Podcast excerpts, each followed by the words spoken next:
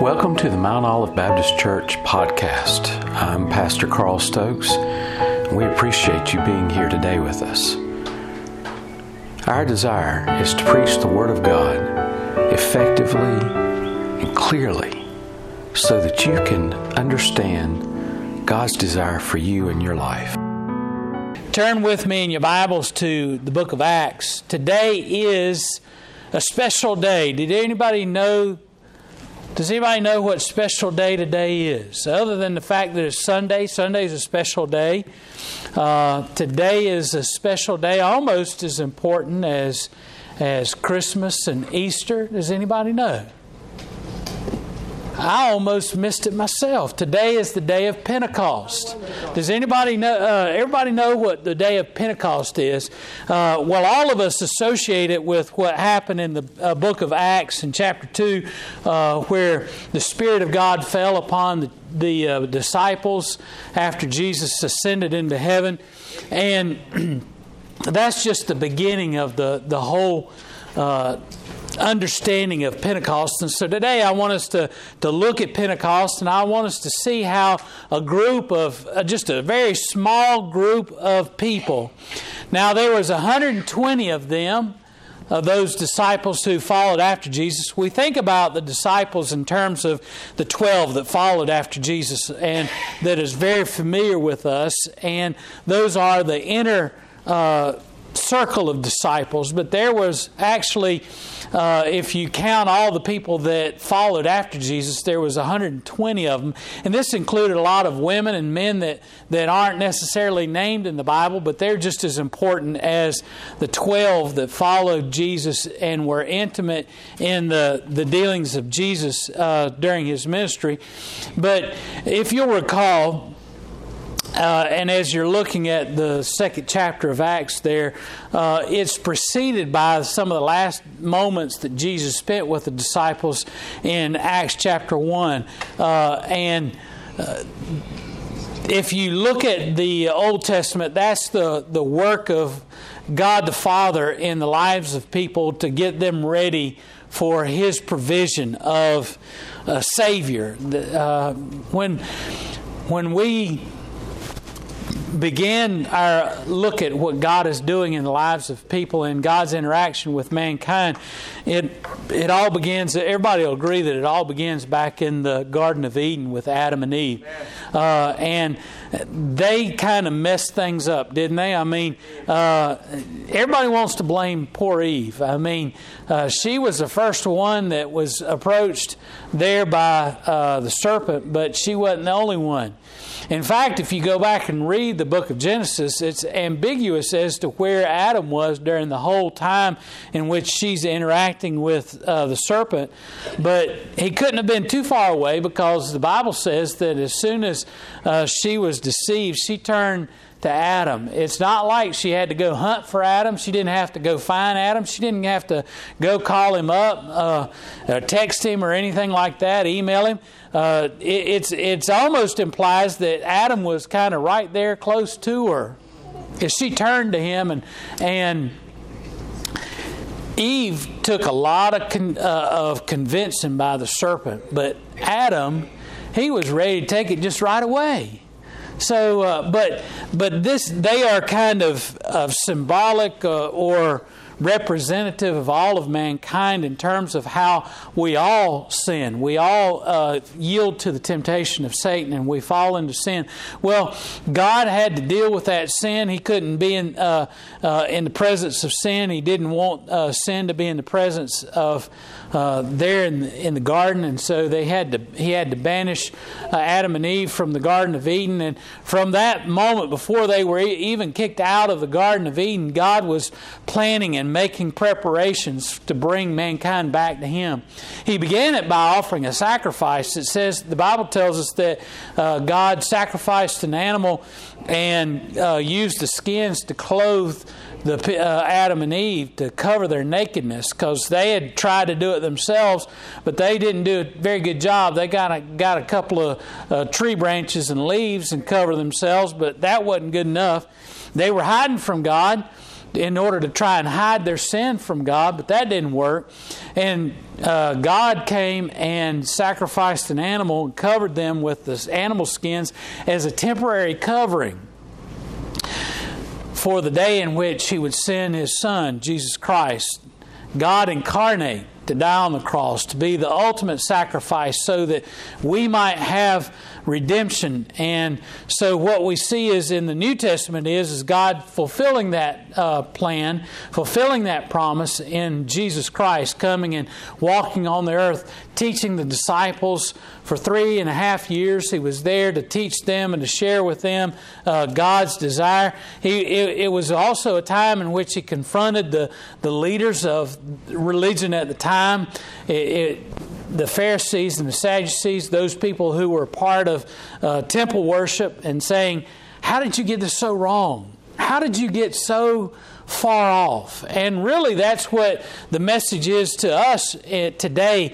There's so many people today who think, you know, I'm a good person. They kind of hitch up their britches and they say, you know, I'm not that bad of a person. I'm I'm a pretty good person. I I, I do things okay. I don't go out and and murder anybody. I don't go out and and certainly, we want to pray for those people that were affected out in Texas uh, uh, with the uh, shooting that happened out there at the high school. But I'm not like him. I didn't go out and shoot people that are innocent, that had nothing, did, did nothing wrong. I'm not like uh, uh, some guy like. Uh, David Koresh that's leading people away from God and causing them all to, uh, to commit suicide. I'm not like uh, Jim Jones that, that led masses of people away from God and, and caused them to commit suicide there in Guyana uh, South. Uh, uh, I, am not like any of those people. I, am not. Uh, I'm not even like Hitler. I didn't go out and, and commit genocide against the Jews. I'm not evil like that. I'm not somebody that goes and robs banks. I'm not somebody that devastates people's lives by taking their life savings. I don't do any of those bad things. And we try and convince ourselves that we're pretty good. Well, I do good things. You might be a part of some civic organization that raises money to, to stamp out some kind of disease or to cause uh, to, to raise money to help people that are burn victims or are unable to see, they're blind, uh, something like that. And, and, you might feel pretty good. And, and that's kind of like Adam and Eve trying to cover your, your sinfulness, trying to cover the things that you fall short in your own good deeds. And there's even people that, that come to church and say, Hey, I come to church, I'm in Sunday school, I give an offering each Sunday, I'm a good person. My, and, and here's to how you can prove that how good of a person you are. A lot of people say, You know, my mama uh, taught Sunday school for years and years, and, and my daddy was a deacon or a Sunday school teacher, and uh, sang in the choir, things like that, you might think, you know, I'm, I'm a good person. I go down there to church. You know, all those things are, are attempts by us to do what only God can do. and only God can provide a, a payment for sin that we can't pay. And that's to give of Himself, Jesus Christ, to die on the cross. And where we come here in the book of Acts is a time in which it's been a period of time for uh, 50 days uh, since uh, Jesus rose from the grave. He's been teaching and he's been sharing. He's allowed over 250 people to see him. Uh, uh, countless others have heard that he's alive and were able to see him.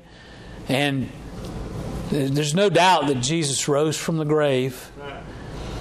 There's in Bible times, as in today, you have two witnesses that share the same testimony, that's usually good enough for any court of law. Uh, and here Jesus was seen by countless others that he was alive. It wasn't a spectral form. Uh, Jesus shared a meal with the disciples. He allowed Thomas to touch his hands and his feet and his side. He, uh, he, he interacted with people, did all sorts of things to prove that he wasn't just a, a hallucination, as some people want to say, or other people want to say, well, he was a ghost, he was a spirit. No, uh, he, he did all those things to prove that he was actually there actually alive. He didn't swoon. He didn't. He didn't. If you were anyone who knew anything about death on a cross, you know that there's no way he survived that without dying. He nearly died before he even got to the cross. He, he suffered 40 lashes. He uh, then suffered on the cross. Uh, crucifixion is not about the nails in your hands and your feet. Crucifixion is, is a way of suffocation. And most people aren't aware of that. Each time that Jesus spoke on the cross, he said seven statements from the cross uh, of Calvary. Each time he said those things, he had to uh, pull up on those nail uh, nails in his wrists and the and push up uh, with his feet with the nails in his feet in order to gain a breath. That's how they survive any length of time on the cross. All their weight, their whole body weight was was pressuring down on their lungs. And so he had to pull up. And as he gasped for air, he said those uh, things like, Father, forgive them, for they know not what they do. He said things like, uh, um, Mother, behold thy son, son, behold thy mother, entreating the care of his mother as firstborn to the disciple that was there. Uh, saying things like, uh, uh, Father, why, why have thou forsaken me? And into thy, hand, thy hands commit my spirit. All those things Jesus said as he was suffocating and dying on the cross. So there's no way that he just simply uh, passed out and then when he was put in the cold uh, darkness of the tomb was able to revive. There's, there's no way that that's possible. I mean, uh, the flesh was literally hanging off of his body. Uh, and, you know, his heart was pierced by the soldier's spear. All of those things point to the fact that Jesus actually died on the cross and he's actually risen from the grave. And all the the disciples had seen all these things and and the beginning of Acts it tells about how the disciples were with Jesus and he's teaching them and then he rises up into heaven and they experience Jesus being taken up and lifted up into heaven. And while he's there, uh, while they're there watching Jesus ascend into heaven, uh, two angelic beings dressed in uh, white, uh, they come to the disciples and say, Hey, why do you keep looking up into the heavens? Uh, this same Jesus, whom was lifted up, will be likewise returned to you. And so uh, they're given assurance of the fact that Jesus is not just leaving them and never to return they're given the assurance that Jesus is coming again. And, and so the disciples, in their excitement about the fact that Jesus is coming again, rush back to Jerusalem and they spend uh, 10 days before what happens here in Acts chapter 2. 10 days in prayer and fellowship with each other. They're in harmony with one another. The Bible says that the, that the church was in harmony and they shared with one another. They gave what they needed to each other and they did all those things that were necessary to prepare uh, uh, necessary in sharing the gospel amongst themselves. And, and this is kind of like uh, when I read this, and I kind of think about this in terms of, of how people are when they get saved people when they hear the gospel message they hear about what jesus did and they understand that jesus gave that gift to them to receive gave them the opportunity to have salvation opportunity to be redeemed they're overwhelmed by that fact and they're, they're over, overcome by the uh, display of God's love and the display of the love of Jesus Christ on the cross of Calvary.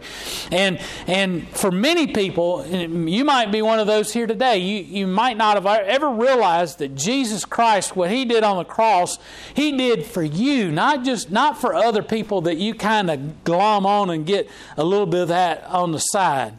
This isn't something that Jesus did because he, he thought some people were really special, and, and because of that, you kind of get to, to have the benefit of it too. No, he did that specifically for you. When you read that in the Bible, you need to understand that, that what Jesus did on the cross, he didn't do just so that, that some people could have it, it's so that all people could have it.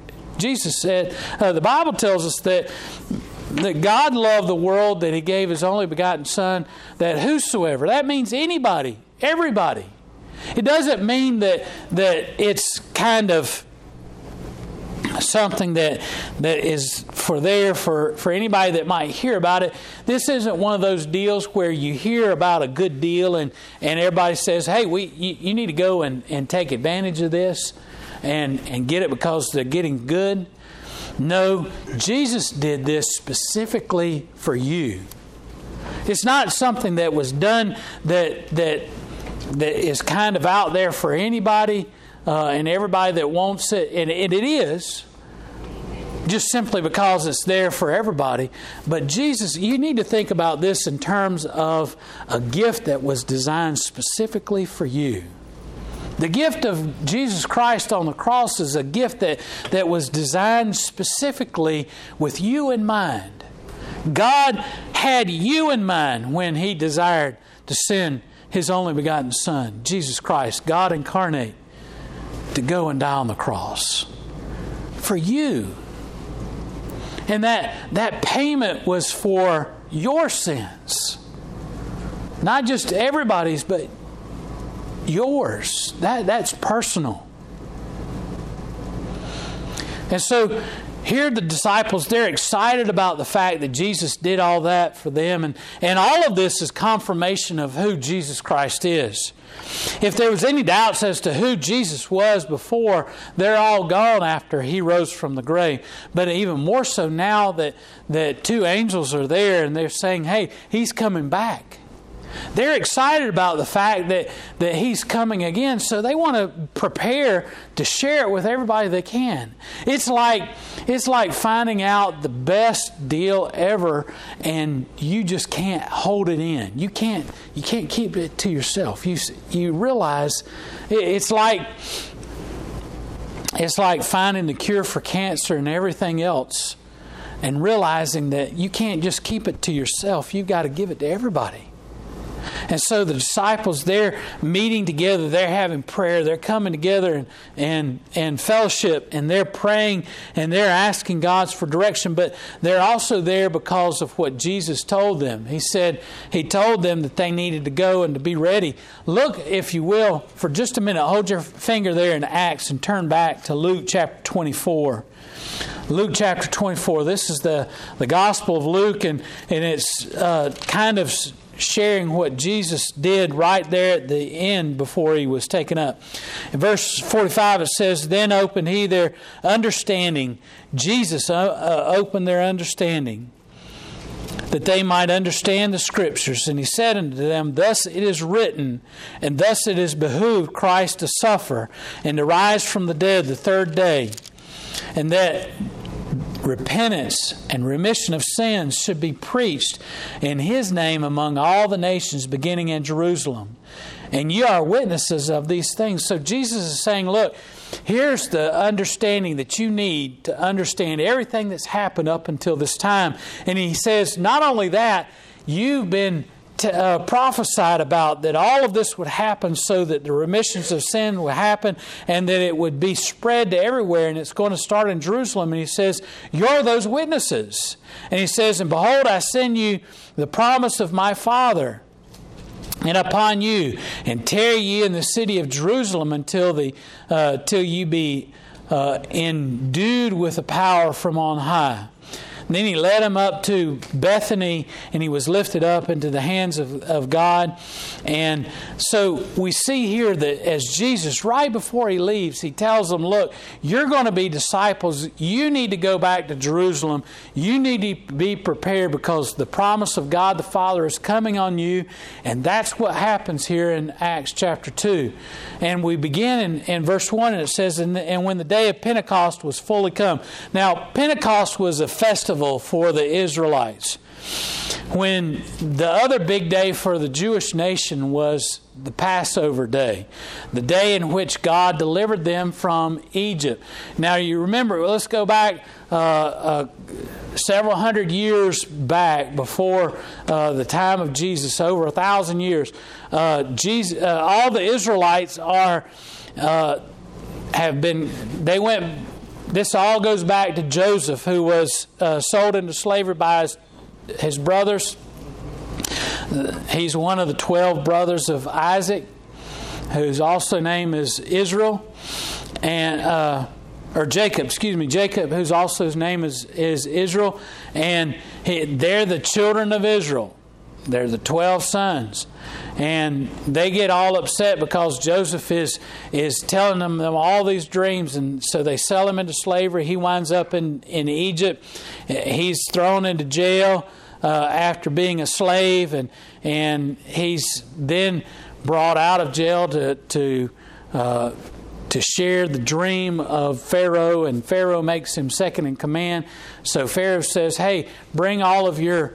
Uh, bring all of your family down because this great famine that you foretold is coming. Well, you want to keep them safe. So all the children of Israel and and Israel goes down to Egypt. They go down there and they weather through the famine, and they're they're there and they multiply. They just they grow. They just multiply like rabbits. I mean, they're just going everywhere, and all these all these Israelites and and the Egyptians get scared of them, and they get to a generation or so down the line, they forget everything that Joseph's done, and so they enslave the Israelites because they don't want to be overtaken by them, and the Israelites go through uh, uh, 100, uh, 400 years of slavery they're in Egypt there for 400 years.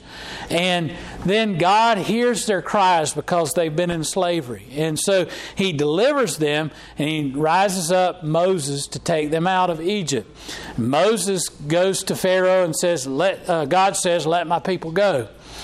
And uh, I always think of Charlton Heston there uh, in front of Yul Brynner and or not is it Yul Brynner? Yeah, he's he's playing Pharaoh and and he's saying uh, God says let my people go. And and Pharaoh says hey you can't go. And and so he uh, brings all these plagues. And you remember the the plagues that come uh, to the Egyptians the water uh, in the Nile turning to blood and the frogs and the flies and and the hail and all that kind of stuff. The last one is God says, This is it. I'm so tired of this guy. I've, and he hardened uh, Pharaoh's heart, remember? And all of that was done to prove that he was God and to show that God was in control of things. And he and in all of those plagues, he's destroying their understanding of all the gods that they worship and saying, These gods aren't God, I'm the only God. The last one was that he sent the death angel. And God said to Moses, Tell all the people to sacrifice a lamb, foreshadowing to Jesus, and place the blood on the lintel. That's the thing that goes around the doorway. He says, Stay inside where, uh, where you're covered by the blood. And that's a foreshadowing to Christianity, being covered by the blood of the Lamb. And uh, the Israelites turned that day of deliverance into a festival called the Passover. And they're just delighted that they're freed from slavery and they're leaving. And, and God says, uh, and in the time that they go from Egypt to the promised land, God begins to develop them into his people. And one of the things that God tells them to do is uh, in worship to God is, is that they need to have a time in which they worship God with the first fruits of their harvest. Now, while they're going through the wilderness, they don't have a harvest because they're nomads at that point. But once they get into the promised land, he says, You're going to have all the, the, it's a land of flowing with milk and honey, and you're going to plant uh, crops and things. And he says, I want you to remember what I've given you. And so they have what they call uh, the Festival of Weeks or the Festival of First Fruits. And that's when they come together and they, they worship God when the harvest comes in. We do that. We've done this in this church. We have revival when the first harvest comes in. We have revival services, and it is kind of reminiscent of this festival of weeks or the, the festival of the first harvest uh, in worshiping God because He's given us all the blessing of the harvest that's coming in. And the Israelites were to do that. They were to give an offering of the first fruits, the very first things that came out of the garden. And they did that and it's known as Pentecost. So, and it's 50 days after uh, the Passover is celebrated. Penny means 50. And so Pentecost is this time when they come together after 50 days after uh, Passover. And they're all coming together. And all the Jewish people have been, by the time of Jesus, they've all been spread out. They've all been dispersed all over the world at the time because of their sin. God didn't uh, keep them in, in uh, Israel because of their sin, and they, they've gone all over the place. And so when they have this Passover, they come together and worship together for Passover, and many of them stay for the 50 days between Passover and Pentecost, and they stay and then they come together for the celebration of, of the first fruits or Pentecost, and they have a celebration then. And this is that celebration that that all these people have come together from 17 different countries, people all over the world have come that have roots in Jerusalem and Israel, and they've come together. And it says, and when they came, uh, the day of Pentecost was fully come, they were all in one accord in one place. These, talking about the disciples, they were all together. They were having prayer meetings, and suddenly there came a sound from heaven as of a rushing mighty wind, and it filled all the house where they were sitting. And there appeared unto them cloven tongues like as a, a fire, and it sat upon each of them. Now, when I read this as a child and, and heard about this as a child, I always thought of the tongue. I couldn't get past the tongues part. Now, it's, it's fire coming from heaven, and, it, and it's the Spirit of God. And why does it say tongues? I always thought of my dog who would let her tongue just hang out and like that during the summer, and how she'd sometimes like to lick me in the face, you know, when I was growing up. And thinking about that when I think of the, these these tongues coming from heaven. But what it really means is that there is one uh, great. Uh, like a bolt of fire that comes from heaven, and then it splits out to all the disciples, and each individual one is is uh, covered by this, and it is the power of the Holy Spirit coming upon them. Uh, and it says in verse 4 And they were all filled with the Holy Ghost and began to speak uh, with the other tongues as the Spirit gave them utterance. And they were dwelling at uh, Jerusalem, devout men out of every nation under heaven. And now, when this was noised abroad, and the multitude came together and were confounded because that every man heard them speak in his uh, own language. And they were all amazed and marveled, saying to one another, Behold, are not all these uh, which speak Galileans? And how hear we every man in our own tongue everywhere uh, wherein we were born? So, uh, what happens is, is the power of God comes down upon the disciples, and the power of the Holy Spirit fills them. And he gives them a gift of the Spirit, one of the gifts of the Spirit being uh, the ability to speak in tongues. Now, there's a lot of people that have a lot of discussion about what this means. And the answer is right here in the Scripture. It's easy for you to understand, and it's explained when it says that they spoke in tongues, it means languages because it says that all the people from all the different places heard the gospel in their language, in their tongue. And so when it says that they uh, spoke in tongues, you have to take that into the context of the tongues that is mentioned uh, in the next verse. It says that they all heard in their own tongue. And so in essence, they you could say it was the, the power of the Holy Spirit coming upon them to speak in languages, not, not necessarily tongues. Uh, some people think of tongues and they think of an incoherent uh, uh, babbling that some people do in, in uh, the church to, to try and, and show that they have the Holy Spirit upon them. Look, you don't have to speak in tongues to show the power of the Holy Spirit upon your life. That's just one of the gifts of the Spirit. But the gift of the Spirit that they had was that they shared the gospel. They didn't just stand around and speak in, in all these languages around each other.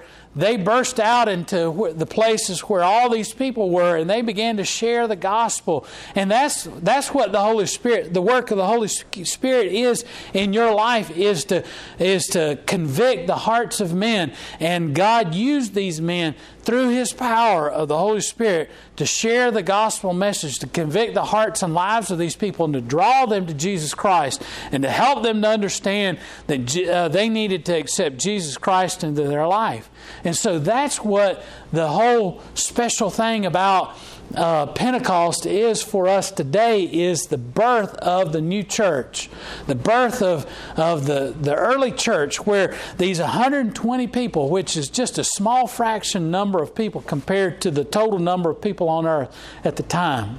Think about that we think of our church as not a really big church and how we, we're kind of limited in the number compared to other churches.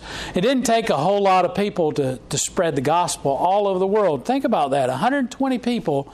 If you took 12 men who then were part of the inner group of the 120 disciples, you think about how the gospel has gone to the four corners of the earth.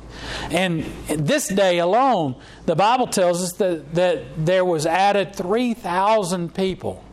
Can you imagine if we had, okay, we don't have 120 people here today, but can you imagine if proportionate we had like a thousand people that joined our church today?